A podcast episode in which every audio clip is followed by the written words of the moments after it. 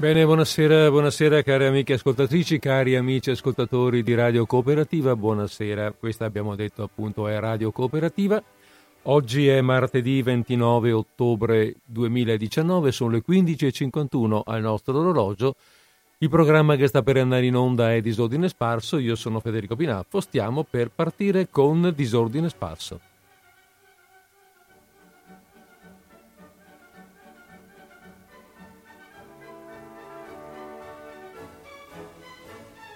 E via, via che andiamo con il nostro programma, con la nostra trasmissione. Molto bene, allora disponiamo le cose, mettiamoci in bell'ordine, ma già in bell'ordine eravamo. Non dobbiamo fare altro che eh, partire.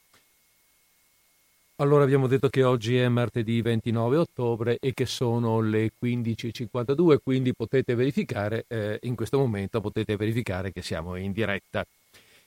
Parliamo, eh, anzi, mm, come d'uso, come, d'uso come, come più spesso succede nella nostra trasmissione, anche oggi ci facciamo compagnia leggendo qualche racconto. L'autore scelto per oggi è uno scrittore e giornalista italiano, eh, Dino Buzzati.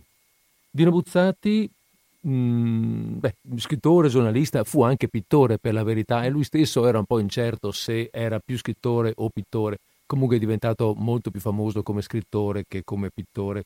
Era nato a Belluno nel 1906 da una, da una famiglia della buona borghesia locale. Mm, la madre anzi era addirittura una nobile, eh, discendente di una importante famiglia nobiliare veneziana, i Badoer il padre invece era un noto giurista che eh, esercitava e insegnava, mi pare, anche a Milano.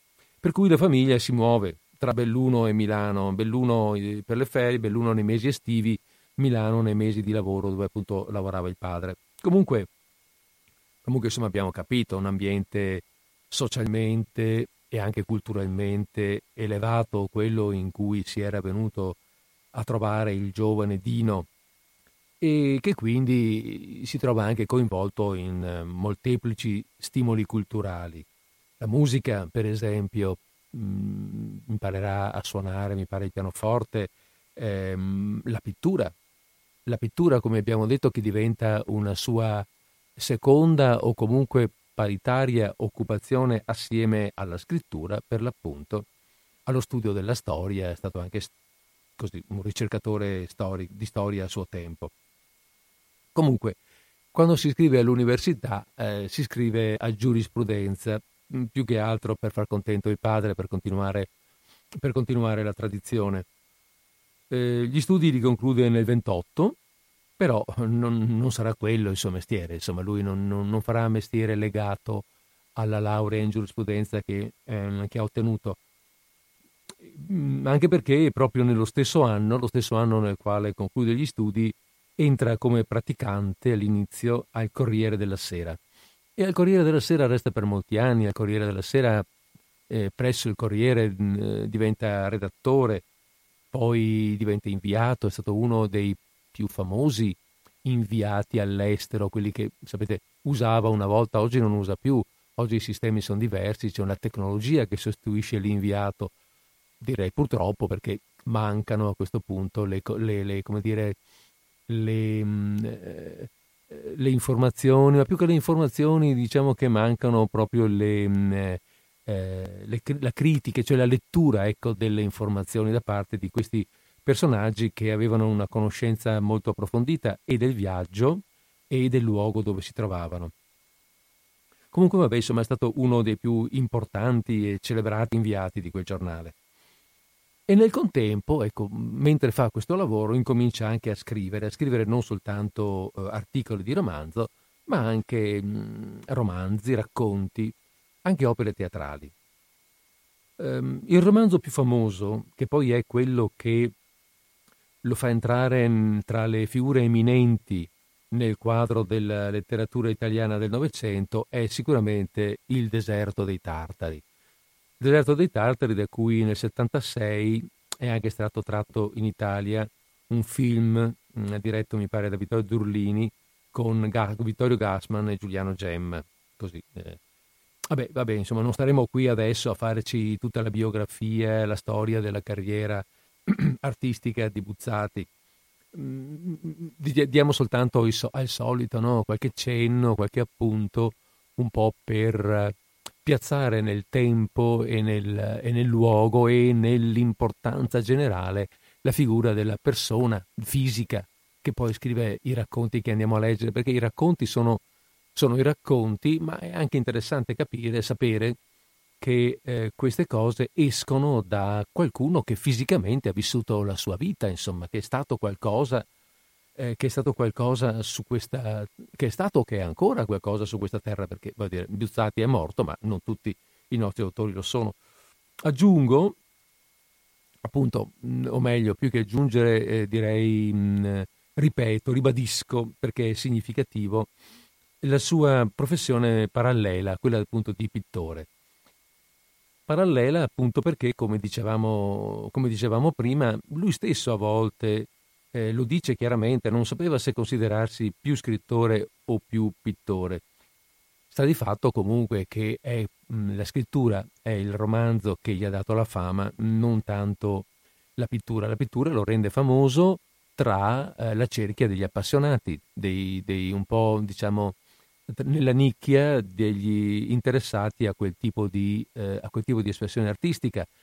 Mm, però sicuramente la, la, la, scrittura lo rende noto al grande, al grande pubblico. Ehm, ah, ecco da ricordare che è stato anche un grande appassionato di montagna, delle montagne. Lui da bellunese, da buon bellunese, era un appassionato delle Dolomiti, un appassionato della, dell'arrampicata, del, del viaggio, sulla, del viaggio in montagna, insomma. E, e, sulla montagna, naturalmente, a questo proposito, eh, sempre perché le cose si mettono insieme, ha anche scritto molto, sia come giornalista che anche come scrittore. Mm, eh, ha scritto dei, eh, delle cose, dei, dei, racconti, ma non solo, dedicati appunto alla montagna. Allora, eh, come sentiremo adesso che andiamo a leggere, che andiamo a leggere qualche suo racconto, lo stile narrativo di Buzzati è abbastanza particolare, fiabesco direi, no? onirico, un po' come, eh, come, un sogno, molto suggestivo, eh, tendente a creare anche degli stati ansiogeni qualche volta, eh, comunque sempre su un'aria un po' surreale, simbolica se vogliamo. E, ehm, e lui se ne serve, si serve di questo stile per toccare temi eh, molto forti dell'animo umano. L'angoscia, per esempio, eh, la paura della morte, la volontà di riscatto da una vita magari infelice. Eh, diciamo che eh, normalmente il, grande protagonista di questi racconti, dei, dei racconti, dei romanzi, anche di Buzzati, è il destino, un destino che spesso è beffardo, però sa anche essere positivo, favorevole e comunque mh, si apre sempre a, mh, come dire, una, a riflessione. Uh, apre, una, apre nel, in chi legge una, una finestra di, di, riflessione, di discussione con se stesso. Buzzati morirà nel 1972 a 66 anni. Va bene. E così molto rapidamente, in una decina di minuti abbiamo, abbiamo riassunto la figura eh, di narratore di Buzzati, tanto proprio per, per, individuarlo un pochettino, insomma, per sapere che tipo era questo, questa persona che ha scritto queste cose. Noi ne abbiamo parlato già, mm, Buzzati non è la prima volta che lo tiro fuori, però mi rendo conto, mi sono reso conto, facendo un po' di ricerca, che insomma sono diversi, sono anni che non eh, leggiamo più nulla, per cui ben venga.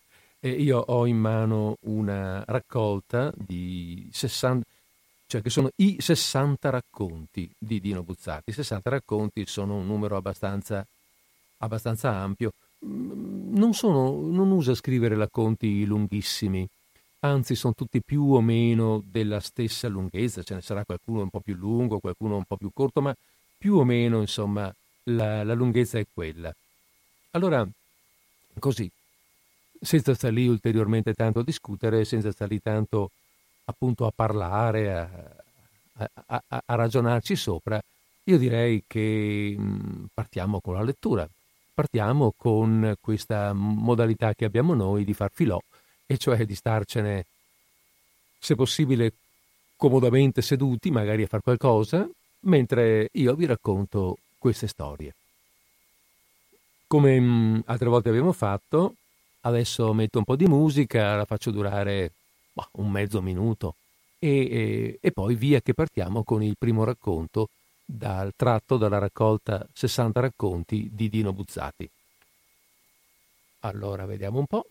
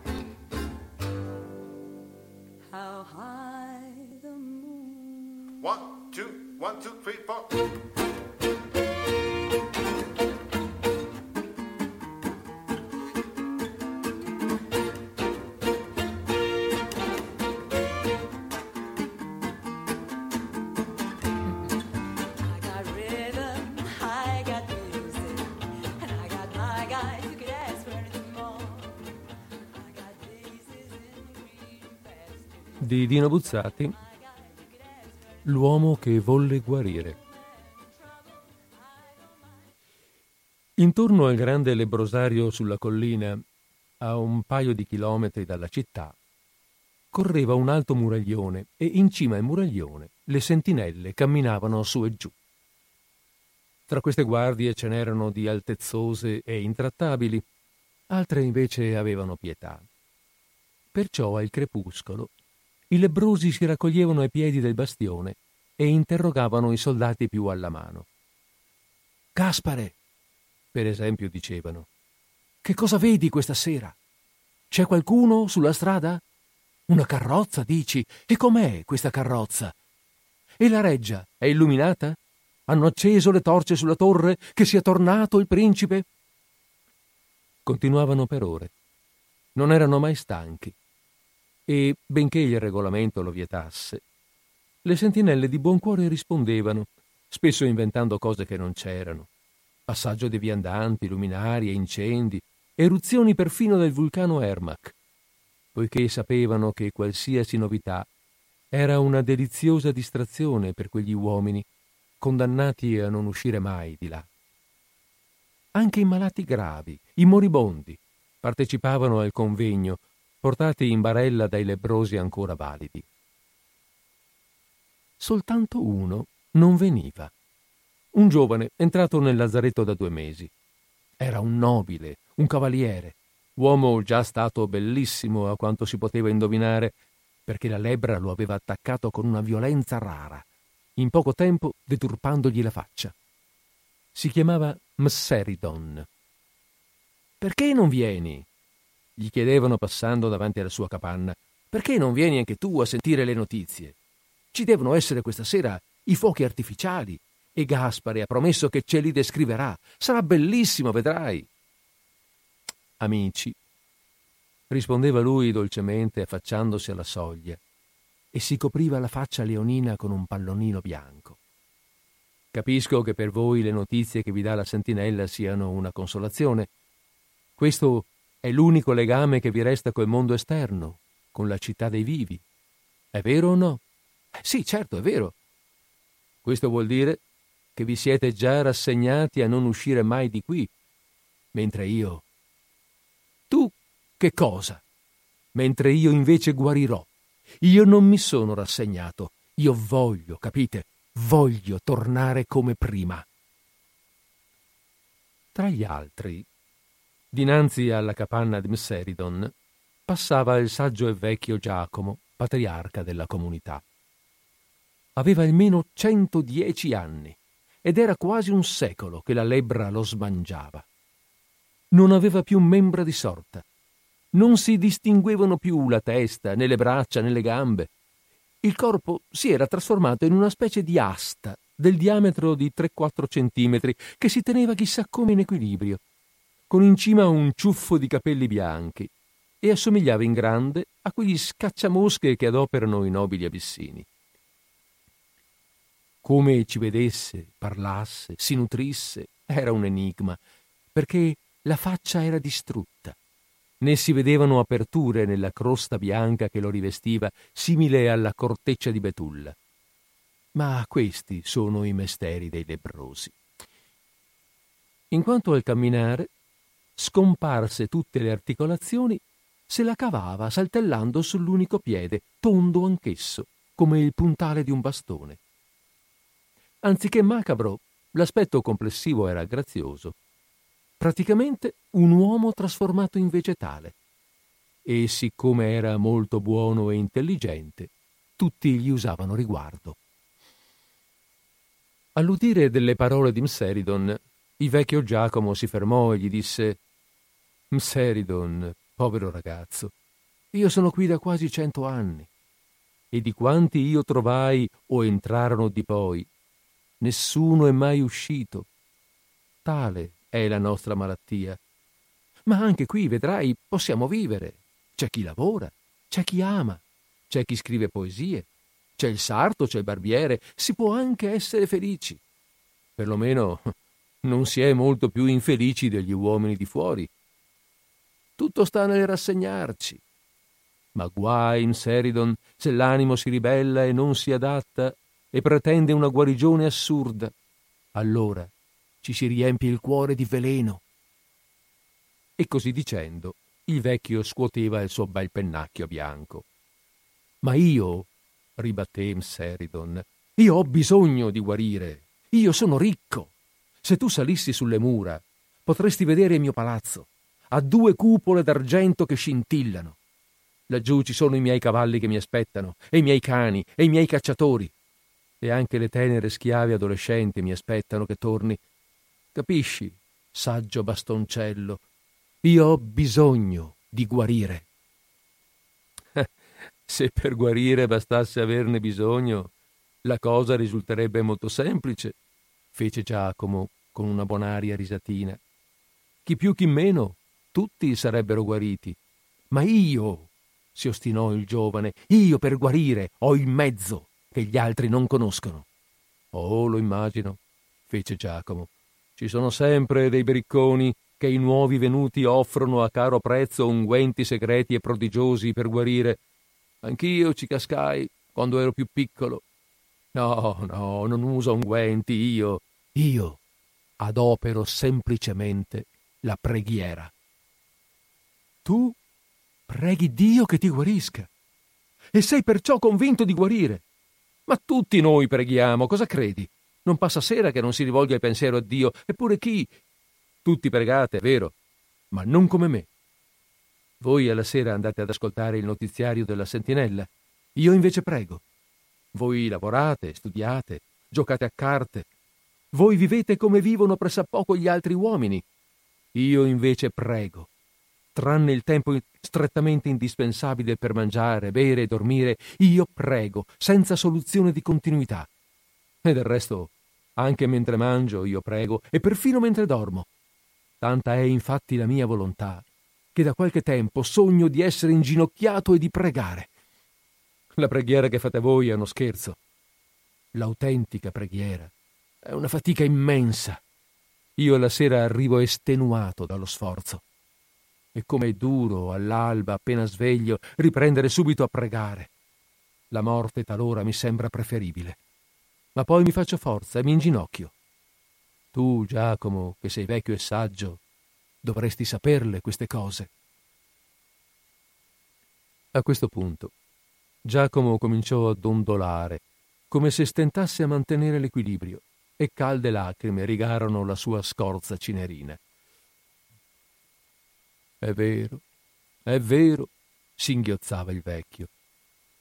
Anch'io, quando avevo la tua età, Anch'io mi gettai nella preghiera e tenni duro sette mesi e già le piaghe si chiudevano e la pelle tornava bella liscia. Stavo guarendo, ma ad un tratto non ce la feci più e tutta la fatica andò perduta. Lo vedi in che stato son ridotto. E allora, disse Mseridon, tu non credi che io... Dio ti assista. Non posso dirti altro. Che l'Onnipotente ti dia forza, mormorò il vecchio, e a piccoli saltelli si avveò alle mura dove la folla era riunita. Chiuso nella sua capanna, Seridon continuò a pregare, insensibile ai richiami dei leprosi. A denti stretti, col pensiero fisso a Dio, tutto in sudore per lo sforzo, lottava contro il male e a poco a poco le immonde croste si accartocciavano al bordo e poi cadevano, lasciando che la carne sana rinascesse. Intanto la voce si era sparsa e attorno alla capanna stazionavano sempre gruppi di curiosi. Mseridon ormai aveva fama di santo. Avrebbe vinto o tanto impegno non sarebbe servito a niente. Si erano formati due partiti, pro e contro il giovane ostinato, finché, dopo quasi due anni di clausura, Mseridon un giorno uscì dalla capanna. Il sole finalmente gli illuminò la faccia, la quale non aveva più segni di lebbra. Non assomigliava al muso di un leone, bensì risplendeva di bellezza. È guarito! È guarito! gridò la gente, incerta se mettersi a piangere di gioia o a lasciarsi divorare dall'invidia. Era guarito, infatti, Mseridon, ma per poter lasciare il lebrosario doveva avere un documento. Andò dal medico fiscale che faceva ogni settimana l'ispezione, si spogliò e si fece visitare. Giovanotto, puoi dirti fortunato, fu il responso. Devo ammettere che sei quasi guarito. Quasi? Perché? Chiese il giovane con, una, con amara delusione. Guarda, guarda qui la brutta crosticina, fece il medico, additando con una bacchetta per non toccarlo un puntino color della cenere non più grande di un pidocchio sul mignolo di un piede. Bisogna che tu elimini anche questa, se vuoi che io ti lasci libero. Mseridon tornò alla sua capanna e non seppe mai neppur lui come fece a superare lo sconforto. Credeva di essere ormai salvo, aveva allentato tutte le energie, già si apprestava al premio e doveva invece riprendere il Calvario. Coraggio, lo incitava il vecchio Giacomo, ancora un piccolo sforzo e più l'hai fatto. Sarebbe pazzesco rinunciare proprio adesso. Era era una rugosità microscopica sul mignolo, ma sembrava che non volesse arrendersi. Un mese, e poi due mesi di ininterrotta, potentissima preghiera. Niente. Un terzo, un quarto, un quinto mese. Niente. Seridon stava per mollare, quando una notte, passandosi come faceva ormai meccanicamente una mano sul piede malato, non incontrò più la crosticina. I lebrosi lo portarono in trionfo. Era ormai libero. Dinanzi al corpo di guardia ci furono i commiati. Poi, soltanto il vecchio Giacomo, saltellando, lo accompagnò alla porta esterna. Furono controllati i documenti. La chiave cigolò, girando nella serratura. La sentinella spalancò la porta. Apparve il mondo nel sole del primo mattino, così fresco e pieno di speranze. I boschi, le praterie verdi, gli uccellini che cantavano.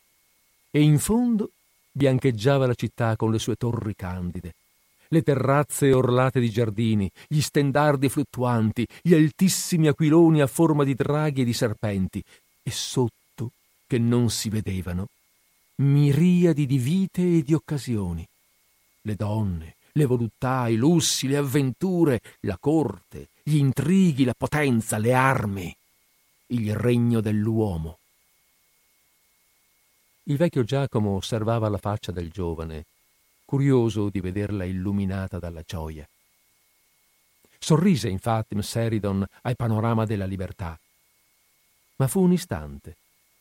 Subito il giovane cavaliere impallidì. Che hai? Gli chiese il vecchio, supponendo che l'emozione gli avesse tolto il fiato. E la sentinella su su, Sveto, giovanotto, passa fuori, che io devo subito richiudere. Non ti farai pregare, spero. Invece Mseridon fece un passo indietro e si, col- e si coprì gli occhi con le mani. Oh, è terribile. Che hai? ripeté Giacomo. Stai male? Non posso, disse Mseridon. Dinanzi a lui, di colpo, la visione era cambiata e al posto delle torri e delle cupole giaceva adesso un sordido groviglio di catapecchie polverose, grondanti di sterco e di miseria, e invece degli stendardi, sopra i tetti, nugoli caliginosi di tafani come un infetto polverone. Il vecchio domandò: Che cosa vedi, Seridon? Dimmi, vedi marcio e luridume dove prima tutto era glorioso? Al posto dei palazzi vedi ignobili capanne? È così, Mseridon? Sì, sì, tutto è diventato orribile. Perché? Cos'è successo? Io lo sapevo, fece il patriarca. Io lo sapevo, ma non osavo dirtelo. Questo è il destino di noi uomini. Tutto si paga a caro prezzo. Non ti sei mai chiesto chi ti dava la forza di pregare? Le tue preghiere erano di quelle a cui non resiste neanche la collera del cielo. Tu hai vinto, sei guarito. E adesso paghi. Pago. E perché? Perché era la grazia che ti sosteneva. E la grazia dell'Onnipotente non risparmia. Sei guarito, ma non sei più lo stesso di una volta. Di giorno in giorno, mentre la grazia lavorava in te, senza saperlo tu perdevi il gusto della vita. Tu guarivi, ma le cose per cui smaniavi di guarire a poco a poco si staccavano, diventavano fantasmi, cimbe natanti sopra il mar degli anni. Io lo sapevo. Credevi di essere tu a vincere e invece era Dio che ti vinceva. Così hai perso per sempre i desideri. Sei ricco ma adesso i soldi non ti importano. Sei giovane, ma non ti importano le donne. La città ti sembra un letamaio. Eri un gentiluomo. Sei un santo. Capisci come il conto torna? Sei nostro, finalmente, Mseridon. L'unica felice rimane è qui tra noi, lebrosi, a consolarci. Su, sentinella, chiudi pure la porta sentinella tirò a sé il battè.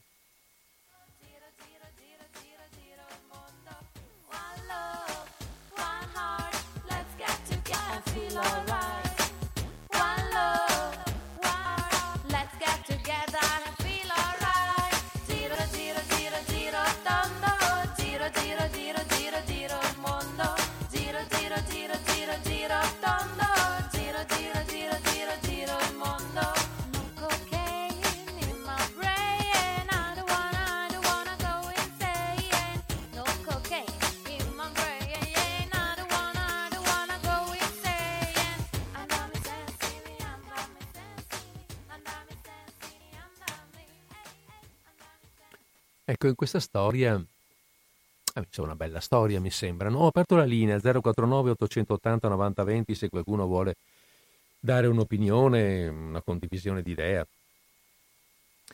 Uh, dicevo che questa storia, mh, mm, così, a me, a me, è piaciuta.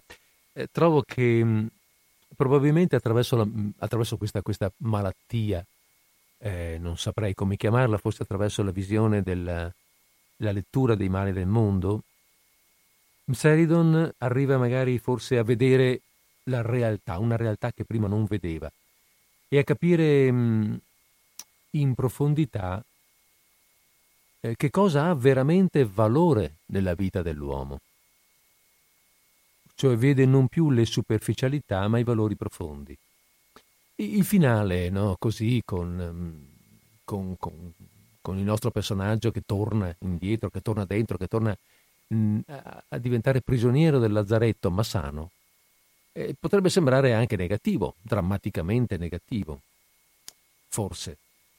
Eh, a un primo ascolto, insomma, anche a me ha dato questa sensazione, però poi eh, guardandolo un po' di più, guardandolo un po' più in profondità, non so, io trovo che ci sia invece l'indicazione della possibilità di una vita, di una vita vera, di una vita, un, un, un, modo diverso di vivere, ecco, profondamente valoriale, posato sui valori e non sulle cose. E, e quindi Buzzati in fondo in maniera ottimistica stavolta, cosa che non è sempre nelle sue, eh, come dire, nel suo scrivere, ottimisti, ottimi, ottimisticamente, dicevo, veda nell'uomo la possibilità di affrontare un percorso che gli permette poi di capire dove sta il bene, dove sta il giusto, dove sta eh, il, vero, il, vero, vivere da uomo. Seridon eh, ha capito e fa la sua scelta. Sarà felice, non lo sarà, quella comunque è la sua scelta. Po- quello che è certo è che non potrebbe più essere felice fuori. Non potrebbe più essere felice nella vita di prima. Va bene, eh, questo è la, la, la prima, il primo racconto che abbiamo letto allora di Dino Buzzati. Dai 60 racconti, questo era L'uomo che voleva, che volle, l'uomo che volle guarire, questo è il titolo corretto. Bene, eh, metto ancora un po' di musica, poi partiamo con il secondo racconto. Nel frattempo vi ripeto, finché non riparto, lascio aperta la linea allo 049 880 90 20.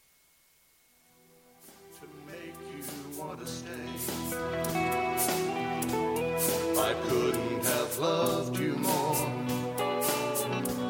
So why did you run away? I don't know what to do. I'm lost on the other side.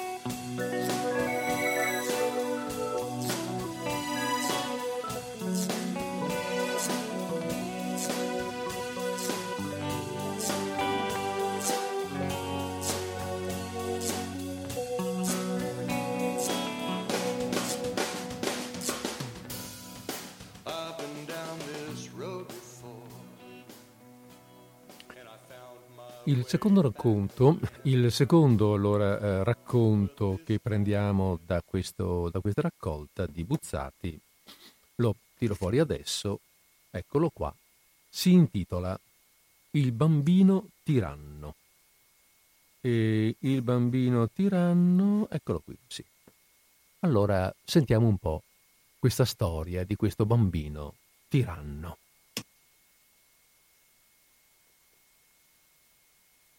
Il bambino Giorgio, benché giudicato in famiglia un prodigio di bellezza fisica, bontà e intelligenza, era temuto.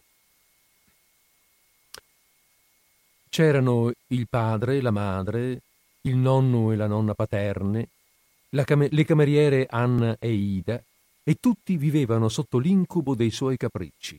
Ma nessuno avrebbe osato confessarlo, anzi, era una continua gara a proclamare che un bambino caro, affettuoso, docile come lui non esisteva al mondo.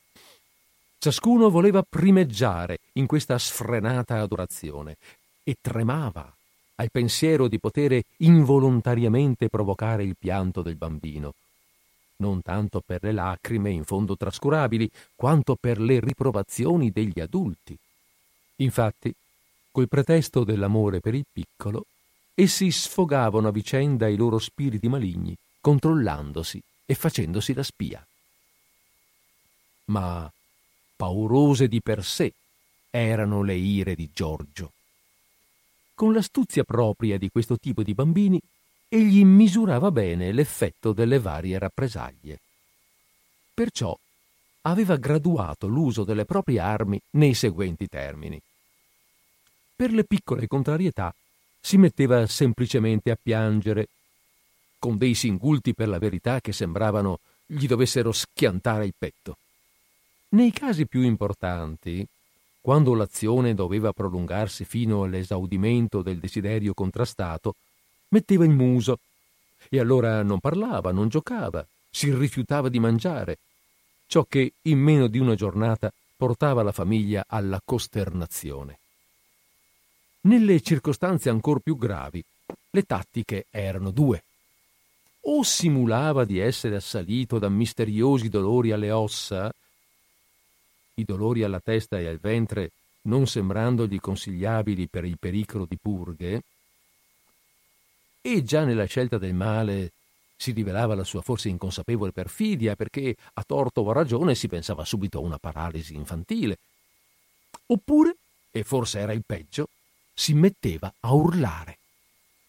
Dalla sua gola usciva ininterrotto e immobile di tono un grido estremamente acuto, quale noi adulti non sapremmo riprodurre, e che perforava il cranio. In pratica non era possibile resistere.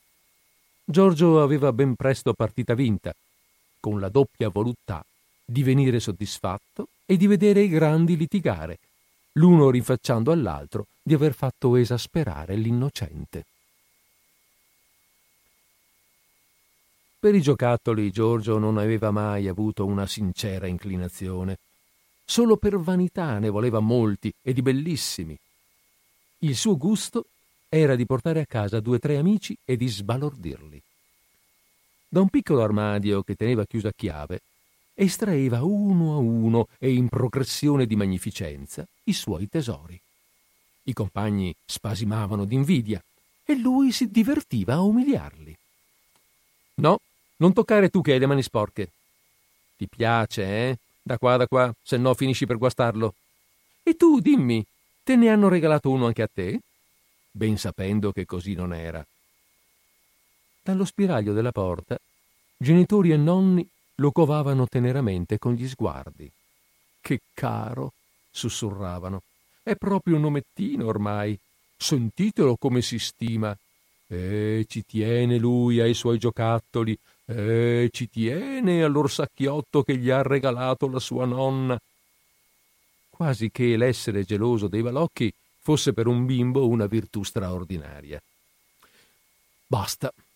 Un conoscente portò un giorno dall'America un giocattolo meraviglioso in dono a Giorgio. Era un camion del latte, perfettissima riproduzione degli autofurgoni costruiti per quel servizio. Verniciato di bianco e azzurro, coi due conducenti in uniforme che si potevano mettere e levare, le portiere anteriori che si aprivano, i pneumatici alle ruote. Nell'interno, infilati uno sull'altro per mezzo di speciali guide, tanti canestrini di metallo, ciascuno contenente otto microscopiche bottiglie sigillate col tappo di stagnola. E sui fianchi due autentiche saracinesche a ghigliottina che, aprendosi, si arrotolavano proprio come quelle vere. Era senza dubbio il giocattolo più bello e singolare di quanti ne possedesse Giorgio e probabilmente il più costoso. Ebbene, un pomeriggio il nonno, colonnello in pensione, che in genere non sapeva che cosa fare dell'anima sua, passando dinanzi all'armadio dei giocattoli, tirò quasi per caso, come succede, la manopola dello sportello. Sentì che cedeva. Giorgio l'aveva chiuso a chiave, come al solito, ma l'anta gemella in cui il chiavistello si incastrava, per dimenticanza non era stata fissata coi catenacci in alto e in basso. E così entrambe si aprirono. Disposti su quattro piani, stavano qui in perfetto ordine i giocattoli, tutti ancora lucidi e belli perché Giorgio non li adoperava quasi mai. Giorgio era fuori con Ida, anche i genitori erano usciti. La nonna Elena lavorava a maglia nel salotto. Anna in cucina dormicchiava. La casa era quieta e silenziosa. Il colonnello si guardò alle spalle come un ladro.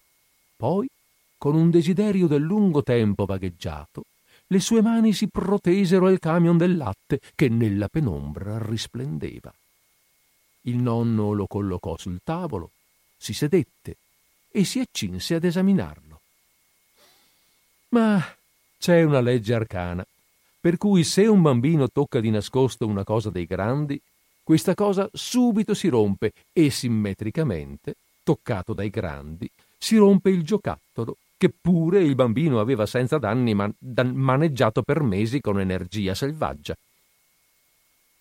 Non appena il nonno, con la delicatezza di un orologiaio, ebbe alzato una delle piccole saracinesche laterali, si di un clic. Un listello di latta verniciata schizzò fuori e il perno su cui la saracinesca si sarebbe dovuta avvolgere ciondolò senza più sostegno. Col batticuore il vecchio colonnello si affannò per rimettere le cose a posto, ma le mani gli tremavano e gli fu ben chiaro che con la sua nessuna abilità riparare il guasto era impossibile né si trattava di un'avaria recondita, facile a venir dissimulata. Scardinato il perno, la saracinesca non chiudeva più, pendendo tutta sghemba. Un disperato smarrimento prese colui che un giorno ai piedi del Montello aveva condotto i suoi cavalleggeri a una disperata carica contro le mitragliatrici degli austriaci. E un brivido gli percorse le vertebre al suono di una voce che pareva quella del giudizio universale. Gesù Maria, Antonio, cosa hai fatto? Il colonnello si voltò. Sulla soglia, immobile, sua moglie, Elena, lo fissava con le pupille dilatate. L'hai rotto, di? L'hai rotto? Ma, ma che? Non è. Ti, ti, ti dico. Non, non è niente, mugolò il vecchio militare, annaspando con le mani nell'assurdo tentativo di sistemare la rottura. E adesso? E adesso cosa fai? incalzò la donna con affanno. E quando Giorgio se ne accorge, adesso cosa fai? L'ho appena toccato, ti giuro, doveva essere già rotto, non, non ho fatto niente io. Cercò miserabilmente di scusarsi il colonnello.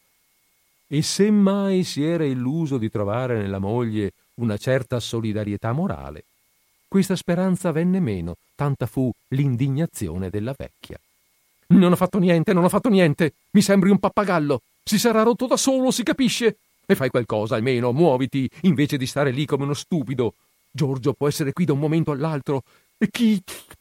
La voce le si ingorgava dalla rabbia. E chi ti ha detto di aprire l'armadio dei giocattoli? Non occorreva altro perché il colonnello perdesse la testa del tutto. Purtroppo era domenica Impossibile trovare un operaio capace di riparare il camioncino. Intanto la signora Elena, quasi per non restare implicata nel delitto, se n'era andata. Il colonnello si sentì solo, abbandonato nella ingrata selva della vita. La luce declinava. Tra poco notte e Giorgio di ritorno. Con l'acqua alla gola, il nonno allora corse in cucina in cerca di uno spago con lo spago, sfilato il tetto del camion, riuscì a fissare le estremità della saracinesca così che restasse chiusa pressappoco. Evidentemente essa non si poteva aprire più, ma almeno dall'esterno non si notava nulla di anormale. Rimise il giocattolo al suo posto, chiuse l'armadio. Si ritirò nel suo studiolo. Appena in tempo. Tre lunghe scampanellate prepotenti annunciavano il ritorno del tiranno. Se almeno la nonna avesse tenuto la bocca chiusa. Figurarsi. A ora di pranzo, tranne il piccolo, tutti erano al corrente del disastro, comprese le donne di servizio. E anche un bambino meno astuto di Giorgio si sarebbe accorto che nell'aria c'era qualcosa di insolito e sospetto. Due o tre volte il colonnello tentò di avviare una conversazione, ma nessuno lo aiutava. Cosa c'è? domandò Giorgio con la sua naturale improntitudine. Avete tutti la luna piena? Ah, ah, ah, questa è bella! Abbiamo la luna piena, abbiamo! fece il nonno, cercando eroicamente di voltare tutto in scherzo. Ma la sua risata si spense nel silenzio. il bambino non fece altre domande. Con sagacia, addirittura demoniaca, sembrò capire che il disagio generale si riferiva a lui, che l'intera famiglia, per qualche motivo ignoto, si sentiva in colpa e che lui la teneva nelle mani. Come fece a indovinare? Fu guidato dai trepidanti sguardi dei familiari che non lasciavano un istante? O ci fu qualche delazione? Fatto è che, terminato il pranzo, con un ambiguo sorrisetto, Giorgio andò all'armadio dei giocattoli. Spalancò gli sportelli. Restò un buon minuto in contemplazione, quasi sapesse di prolungare così l'ansia del colpevole. Quindi, fatta la scelta, trasse dal mobile il camioncino e tenendolo stretto sotto un braccio andò a sedersi su un divano donde fissava ad uno ad uno i grandi, sorridendo. Che cosa fai, Giorgino? disse infine con voce spenta il nonno. Non è ora di fare la nanna? La nanna? fu la evasiva risposta del nipote che accentuò il ghigno beffardo. E perché non giochi, allora? osò chiedere il vecchio, a quell'agonia sembrandogli preferibile una rapida catastrofe. No, fece il bimbo dispettoso, di giocare non ho voglia. Immobile. Aspettò circa mezz'ora, quindi annunciò Io vado a letto e uscì col camioncino sotto il braccio. Divenne una mania. Per tutto il giorno dopo e per l'altro successivo, Giorgio non si distaccò un istante dal veicolo. Perfino a tavola volle tenerselo accanto, come non aveva mai fatto prima per nessun balocco. Ma non giocava, non lo faceva andare, né mostrava alcuna voglia di guardarci dentro. Il nonno viveva sulle spine. Giorgio, disse più di una volta, ma, ma, perché ti porti sempre dietro il camioncino se poi non giochi? Che fissazione è questa? Su, vieni qua, fammi vedere le belle bottigliette. Insomma, non vedeva l'ora che il nipotino scoprisse il guasto, succedesse poi quello che doveva succedere, non osando tuttavia confessare spontaneamente l'accaduto. Tanto gli pesava il tormento dell'attesa. Ma Giorgio era irremovibile. No, non ho voglia. È mio o non è mio il camion? E allora lasciami stare. La sera, dopo che Giorgio era andato a letto, i grandi discutevano. E tu diglielo, diceva il padre al nonno, piuttosto che continuare in questo modo. E tu diglielo, non si vive più per questo maledetto camion. Maledetto, protestava la nonna. Non dirlo neanche per scherzo. Il giocattolo che gli è più caro di tutti. Povero tesoro. Il papà non le badava. E tu diglielo, ripeteva esasperato. Avrai il coraggio, tu che hai fatto due guerre, avrai il coraggio, no? Non ce ne fu bisogno. Il terzo giorno, comparso Giorgio col suo camioncino, il nonno non seppe trattenersi. Ah, su, Giorgio, perché non lo fai andare un poco? Perché non giochi? Mi fai senso, sempre con quel coso sotto il braccio. Allora il bambino si ingrugnò, come al delinearsi di un capriccio. Era sincero o faceva tutta una commedia? Poi si mise a gridare singhiozzando io ne faccio quel che voglio del mio camion, io ne faccio. E finitela di tormentarmi, l'avete capito o no? Che basta. Io lo fracasso se mi piace. Io ci pesto sopra i piedi. Là, là, guarda. Con le due mani alzò il giocattolo e di tutta forza lo scaraventò per terra. Poi, coi calcagni, gli saltò sopra, sfondandolo. Divelto il tetto, il camioncino si schiantò e le bottigliette si sparsero per terra. Qui Giorgio all'improvviso si arrestò, cessò di urlare, si chinò a esaminare una delle due pareti interne del veicolo. Afferrò un'estremità del clandestino spago messo dal nonno alla saracinesca. Inviperito si guardò intorno, livido. Chi? balbettò. Chi è stato? Chi ci ha messo le mani? Chi l'ha rotto? Si fece avanti il nonno il vecchio combattente, un po' cochino. Oh, Giorgino, anima mia, supplicò la mamma. Sì, buono. Il nonno non l'ha fatto apposta, credi. Perdonagli, Giorgino mio. Intervenne anche la nonna. Ah no, creatura, hai ragione tu. Fagli totò il brutto nonno che ti rompe tutti i giocattoli. Povero innocente. Gli rompono i giocattoli e poi ancora vogliono che sia buono, poverino. Fagli totò al brutto nonno.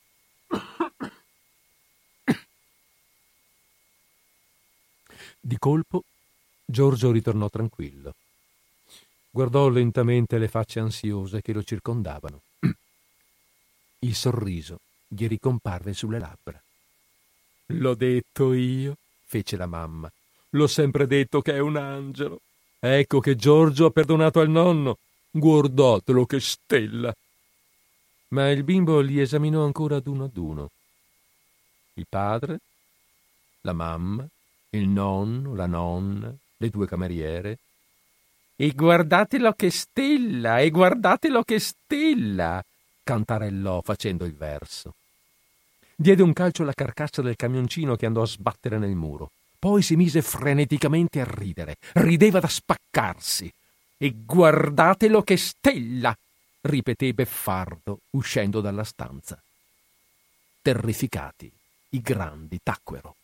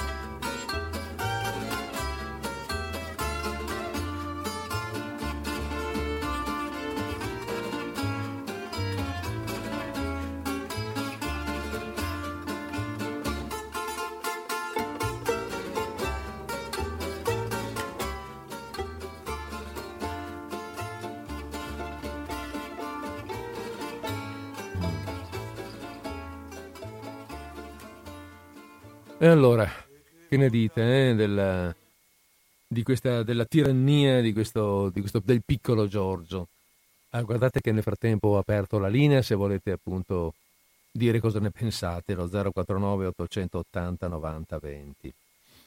La tirannia di questo bambino che, che mm, ah, insomma è veramente terribile e, e c'è eh, un'escalation terribile in questo suo modo di essere, in questa sua appunto tirannia una, un'escalation, un andare sempre più in su, ehm, a cui corrisponde parallelamente un aumento della, della paura che, che, a volte sembra prendere la forma della venerazione, ma in realtà è proprio paura, da parte dei congiunti. E fino al gran finale. C'è questa escalation appunto che c'è una telefonata, benissimo, rispondiamo allora. Pronto, siamo in linea. Pronto, ciao Federico, Daniela da Follina. Ehi Daniela, ciao. Ciao, ciao Daniela. caro, ciao, sono all'ascolto. Bene, grazie. Sono all'ascolto volentieri, mi è interessato molto questo racconto qua. E il bambino mm, era mm. veramente terribile. Vero? Eh sì. Pro- proprio terribile. Terribile, terribile. Va bene. Ok, Bene, Daniela. Grazie Federico. Grazie ciao. a te. Ciao, grazie. Ciao, grazie. Buona serata. Sì, eh, era veramente terribile, sì. Eh, tanto che alla fine, nel gran finale, eh, l'espressione ultima di questo bambino è addirittura demoniaca. Eh, comunque il riso frenetico, no? E i presenti eh, restano addirittura terrificati.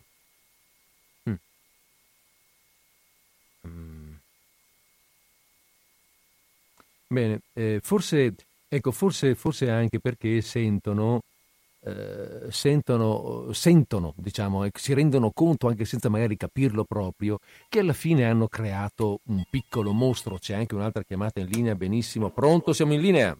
Sì, buonasera a tutti e grazie Federico. Buonasera. Sono Maria Grazia e chiamo da Sarmede. Buonasera Maria Grazia. Allora, diciamo che Buzzati spinge la sua rappresentazione fino al, ehm, a una caricatura ehm, noir, un pochino noir, no? Sì, Ecco, infatti sì. Estrema. Però, guardando bene, i comportamenti dei grandi nei confronti di questo piccolo, quante volte ne abbiamo visti di simili? Secondo me è il bambino ti- tiranno o sono gli adulti scemi. I bambini, no- al- dal canto loro, scemi non, sono affatto, non lo sono affatto e sanno abilmente giocare nel confronto con gli adulti. Eh, sì. E quel che succede con l'animale, il quale reagisce a come tu ti poni nei suoi confronti, e addirittura alla pianta che ti risponde col, tu- col suo essere, che risponde col suo essere alle azioni che tu fai o non fai nei suoi confronti, così i bambini che hanno un cervello di una sete di conoscenza, di una plasmabilità, di una eh, Beh, diciamo sensibilità, no? Molto esatto, forte. estrema sensibilità perché le- il contatto anche non attraverso la parola, ma il contatto Eh, sì. attraverso tutte le eh, altre forme di espressività con l'adulto, con l'adulto è vitale per lui. Mm. Quindi i bambini sono capaci di questo e d'altro, dipende molto da come tu li tratti. Certo. Ecco, e secondo me il soggetto della rappresentazione non è tanto il bambino tiranno, quanto gli adulti, in qualche modo abusatori del bambino nel, nel farsi loro tappeti. Mhm. Ecco, e questo- Eh, sì. così lo vedrei io. sì, sì, certo. certo che Buzzati e Buzzati e, mm, spinge, spinge all'estremo, c'è qualche cosa di, mm, di fantastico nel suo, nel suo scrivere. Sì. Eh, Grazie e saluto tutti. Ciao. Ok, grazie Maria Grazia, salve, arrivederci. Sì, eh, dicevamo mh, appunto che, che, eh, lo, stile di, di- di, mh, eh, lo stile narrativo di Buzzati è, mh, è sempre un po' anche eh, surreale, se vogliamo, no? Però eh, lo fa proprio per stimolare l'attenzione di chi ascolta e portarla a una reazione, portare la nostra attenzione a una, a una reazione, a non, eh, come dire, a essere colpiti dall'immagine e non lasciarcela poi scivolare addosso come una storiella qualsiasi.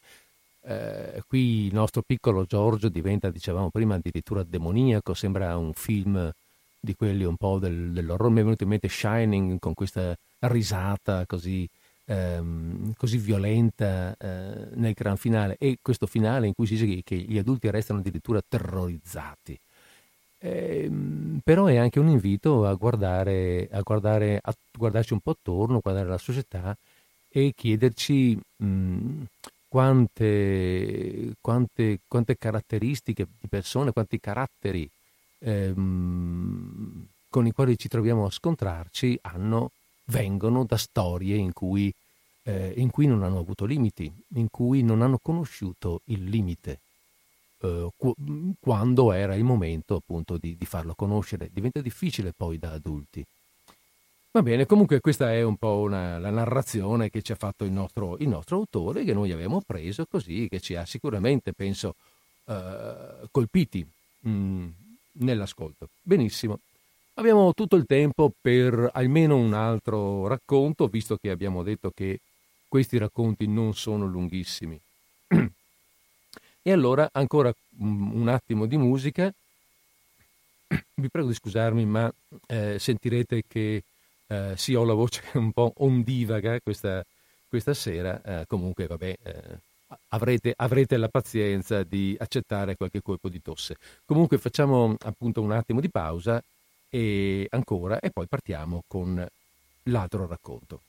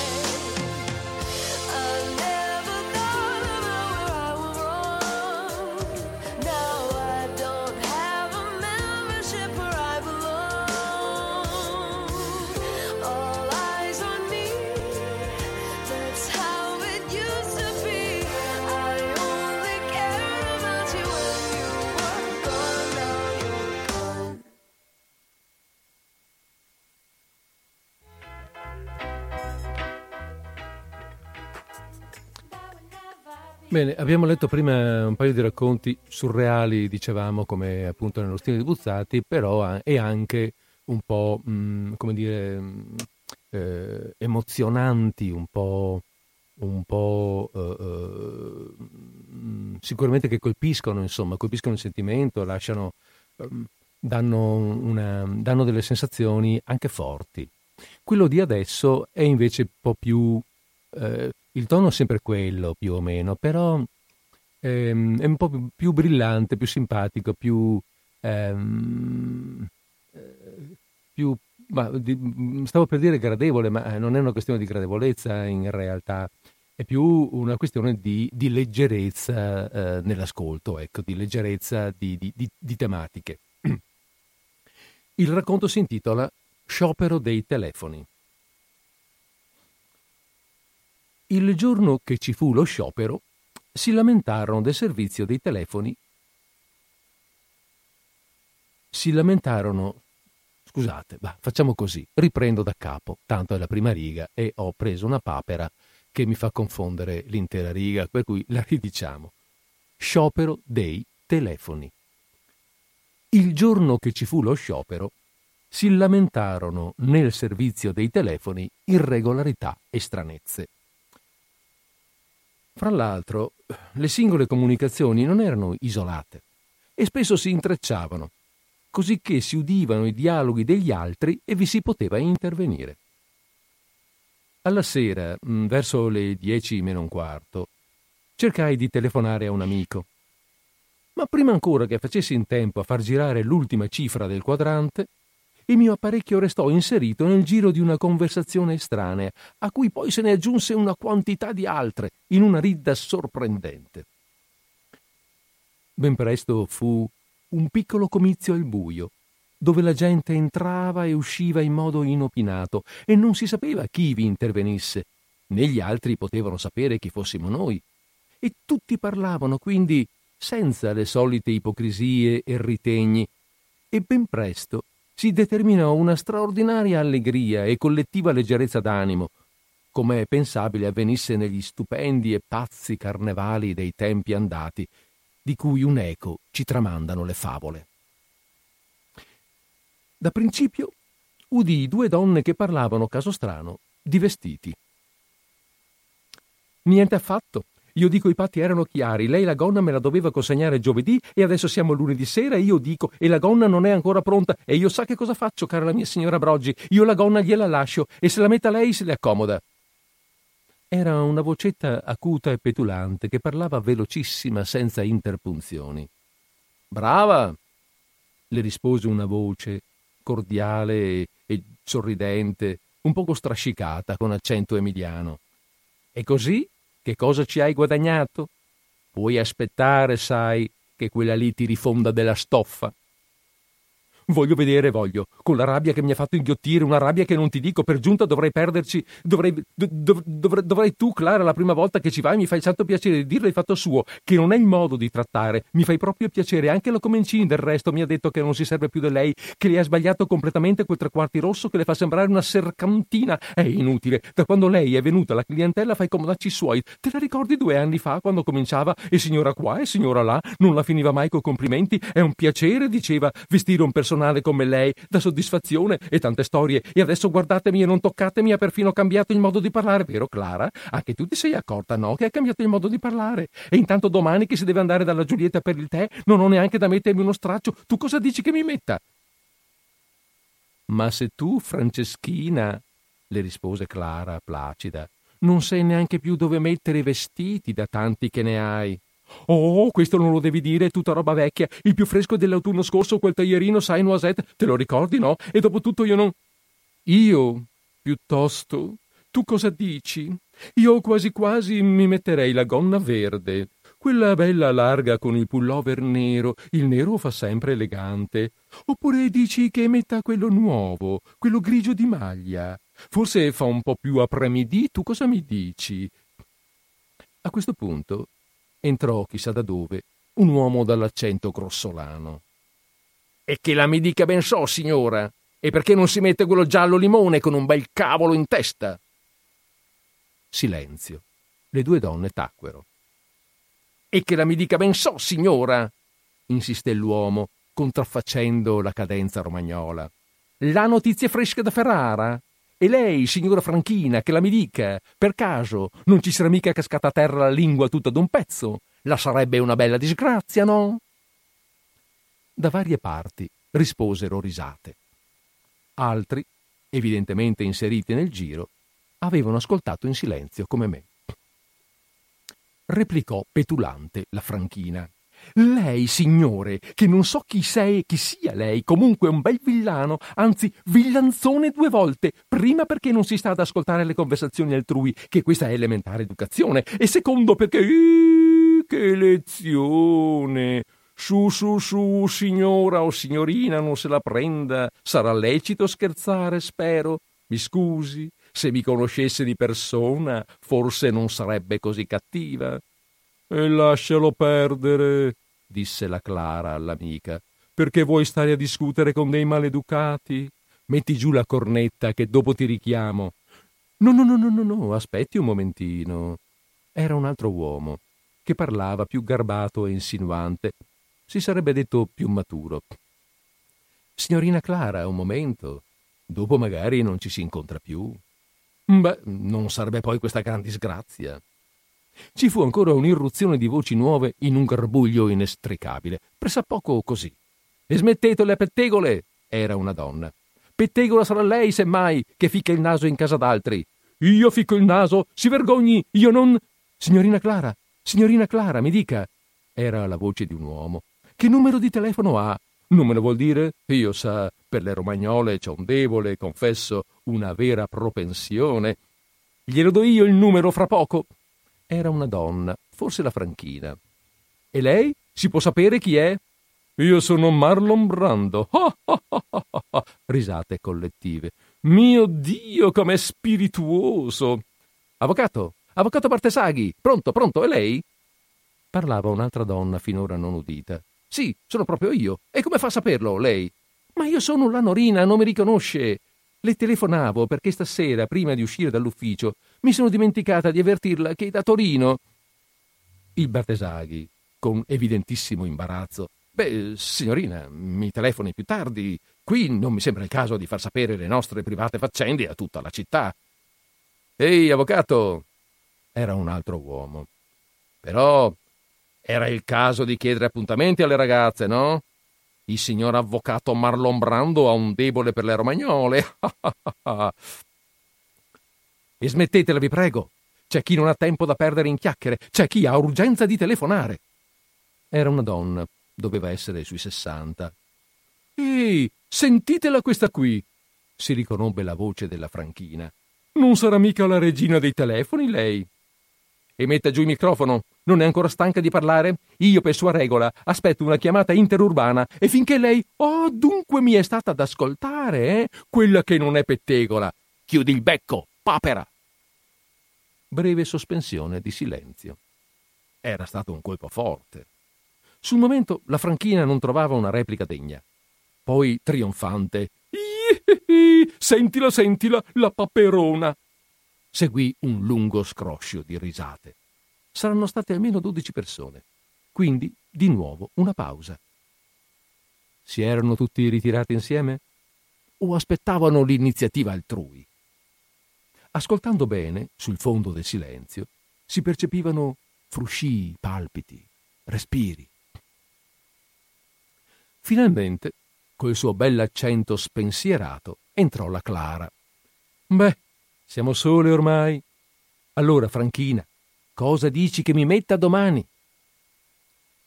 Si udì a questo punto una voce, una voce d'uomo nuova, bellissima, giovanilmente aperta e autoritaria, che stupiva per la eccezionale carica di vita. Clara, se mi permette glielo dico io. Lei domani si metta la gonna blu dell'anno scorso con il golf viola che ha appena dato a smacchiare e il cappellino nero a cloche, intesi? Ma, ma lei chi è? La voce della Clara era cambiata. Adesso aveva un'incrinatura di spavento. Mi vuol dire chi è? L'uomo tacque. Allora la Franchina. Clara? Clara? Ma, Ma come fa questo qui a sapere? L'uomo rispose molto serio. Io parecchie cose so. La Clara. Storie. Lei ha tirato a indovinare. Lui. Ho tirato a indovinare. Vuole che le dia un'altra prova? La Clara, titubante. Su, su, coraggio. Lui. Bene. Lei, signorina, mi stia bene a sentire. Lei, signorina, ha una lenticchia. Una piccola lenticchia. non posso dirle dove. La Clara, vivamente. Lei non può saperlo. Lui. È vero o non è vero? Lei non può saperlo. È vero o non è vero? Giuro che nessuno l'ha mai vista, giuro tranne la mamma. Vede che ho detto giusto. La Clara quasi si metteva a piangere. Nessuno l'ha mai vista. Questi scherzi sono odiosi. Allora lui, rasserenante, ma io non ho mica detto di averla vista, la sua piccola lenticchia. Io ho detto soltanto che lei ce l'ha. Un'altra voce d'uomo. E pianta la buffone. L'altro, pronto. Adagio lei. Giorgio Marcozzi fu Enrico di anni 32, abitante in passaggio Chiabrera 7, altezza 1,70, ammogliato da due giorni al mal di gola, ciò nonostante sta fumando una nazionale esportazione. Le basta? È tutto esatto? Il Marcozzi intimidito. Ma chi è lei? Com- come si permette? Io, io, io. L'uomo. Non se la prenda. Piuttosto cerchiamo di stare un poco allegri. Anche lei, Clara. È così raro trovarci in una così bella e cara compagnia. Nessuno osò più contraddirlo o sbeffeggiarlo.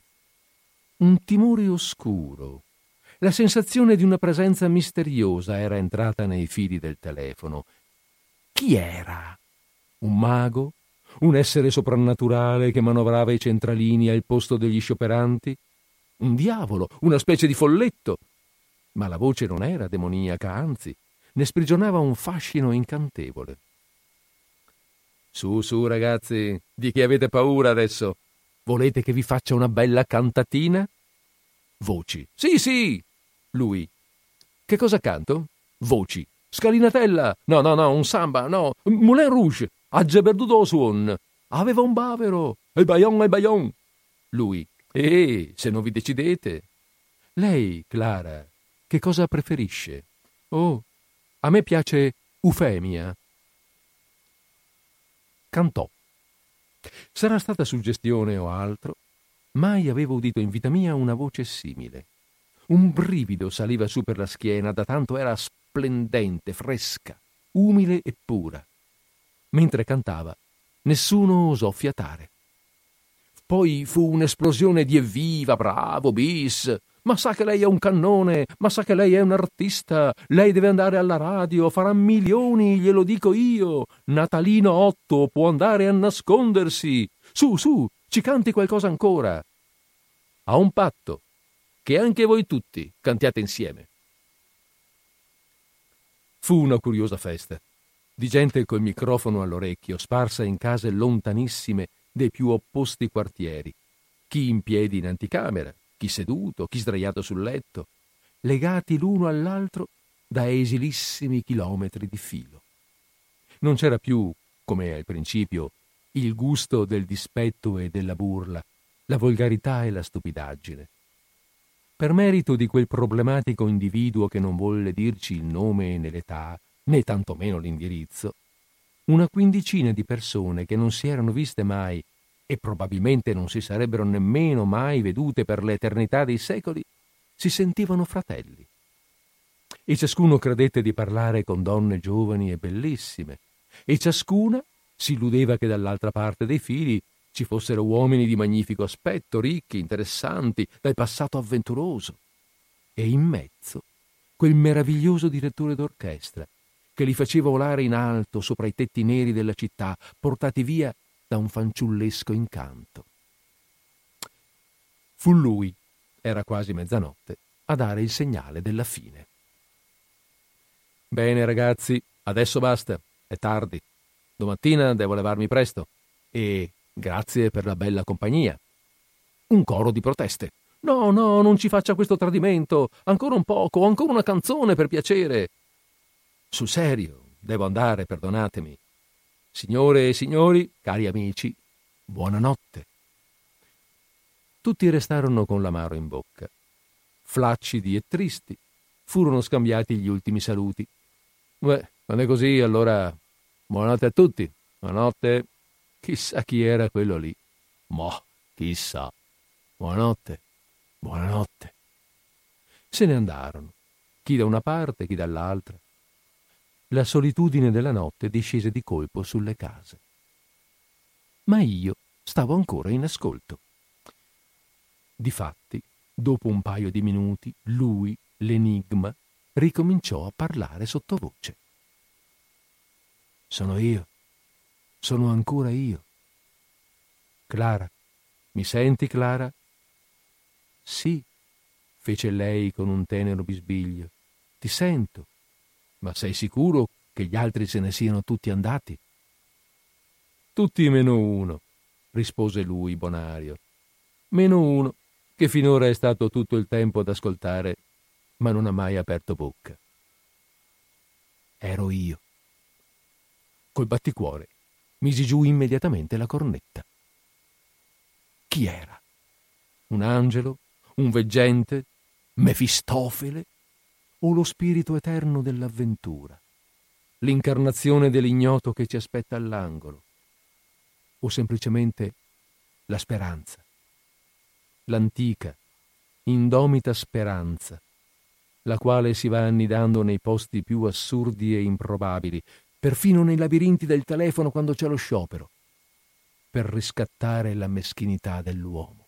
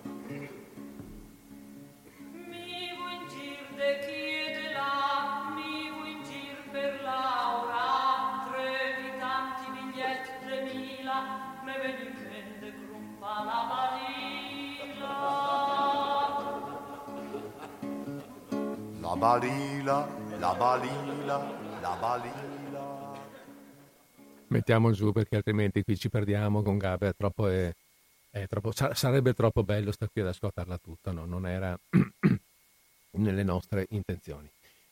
Allora, ehm, allora ecco, abbiamo ascoltato quest'ultimo racconto. Vi dico l'ultimo perché ormai sono le 17.10, un altro non ci starebbe. Chiudiamo, come ben sapete, alle 17.20. E allora questa, Beh, questa storia mi è sembrata più divertente. Eccola qua, chiamata in linea. Pronto, siamo in linea. Eh, ciao, pronto, sono Enrico. Enrico, ciao. Devo dire che Buzzati è una roba... Mm. è incredibile. Intanto la fantasia. Eh, sì. E poi a, ad un fatto fantasioso, chiaramente impossibile o, o quasi, eh, ci applica un'analisi approfitta, cioè lui crea questa cosa stranissima per fare un'analisi che è qualcosa di, di incredibile sulle varie personalità che, che, si alternano. Mi sembrava di, di, di, riconoscere un sacco di persone che ho conosciuto nella ecco, vita. Questa è, l'abilità, questa è l'abilità no? è una cosa, guarda, fantastico.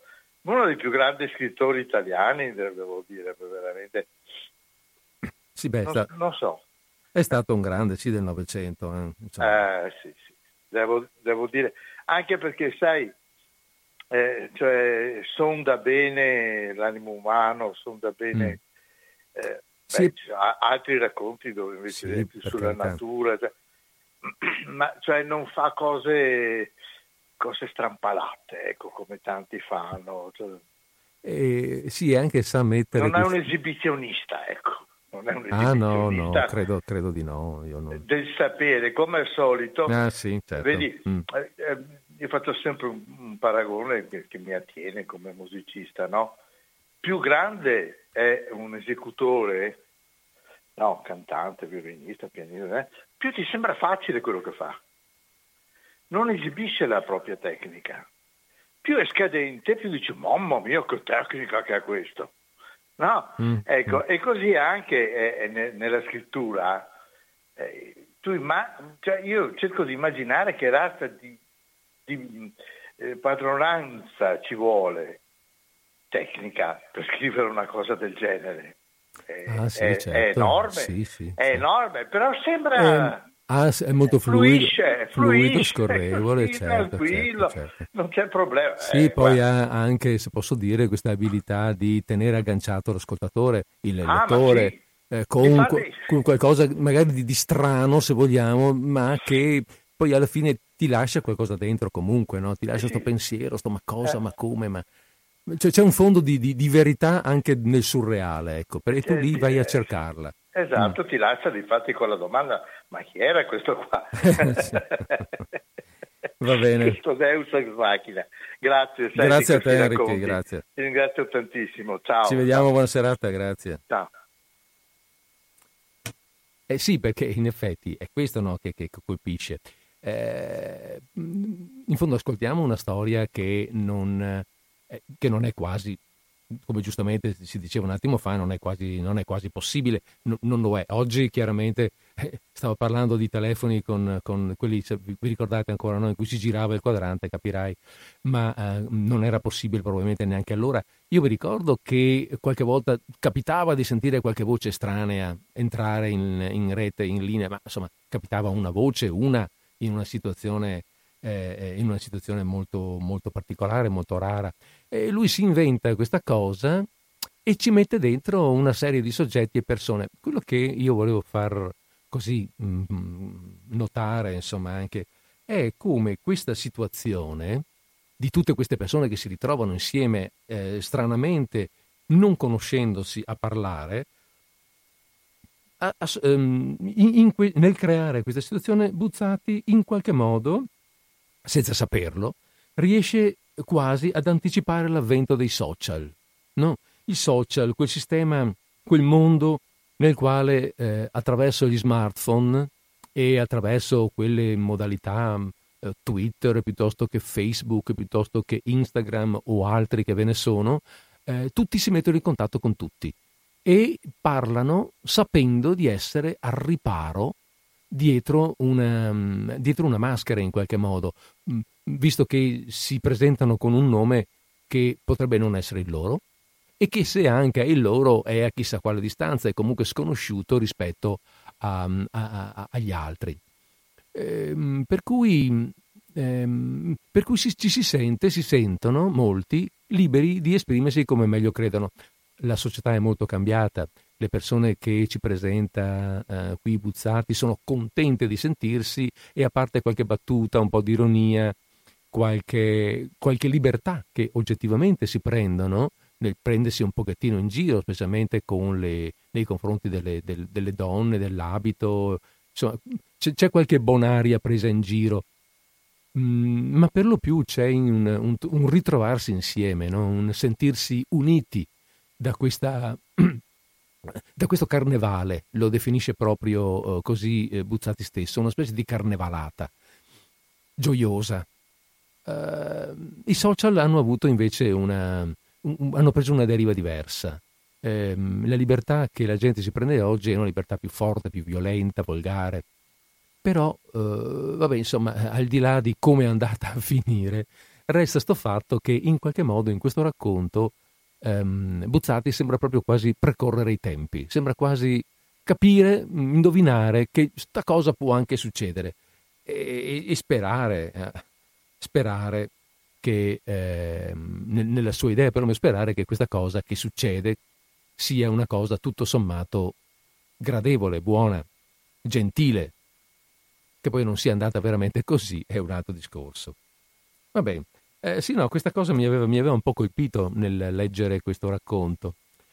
Eh, questo racconto che però nasce probabilmente con, anche con un'intenzione diversa, che è quella di metterci un po', Ehm, un, po', un, po', un, po', in attenzione, ecco. Eh, sì, certo, tu dici quello che vuoi, ti muovi come vuoi, credi di essere nascosto, ma nascosto veramente non sei mai.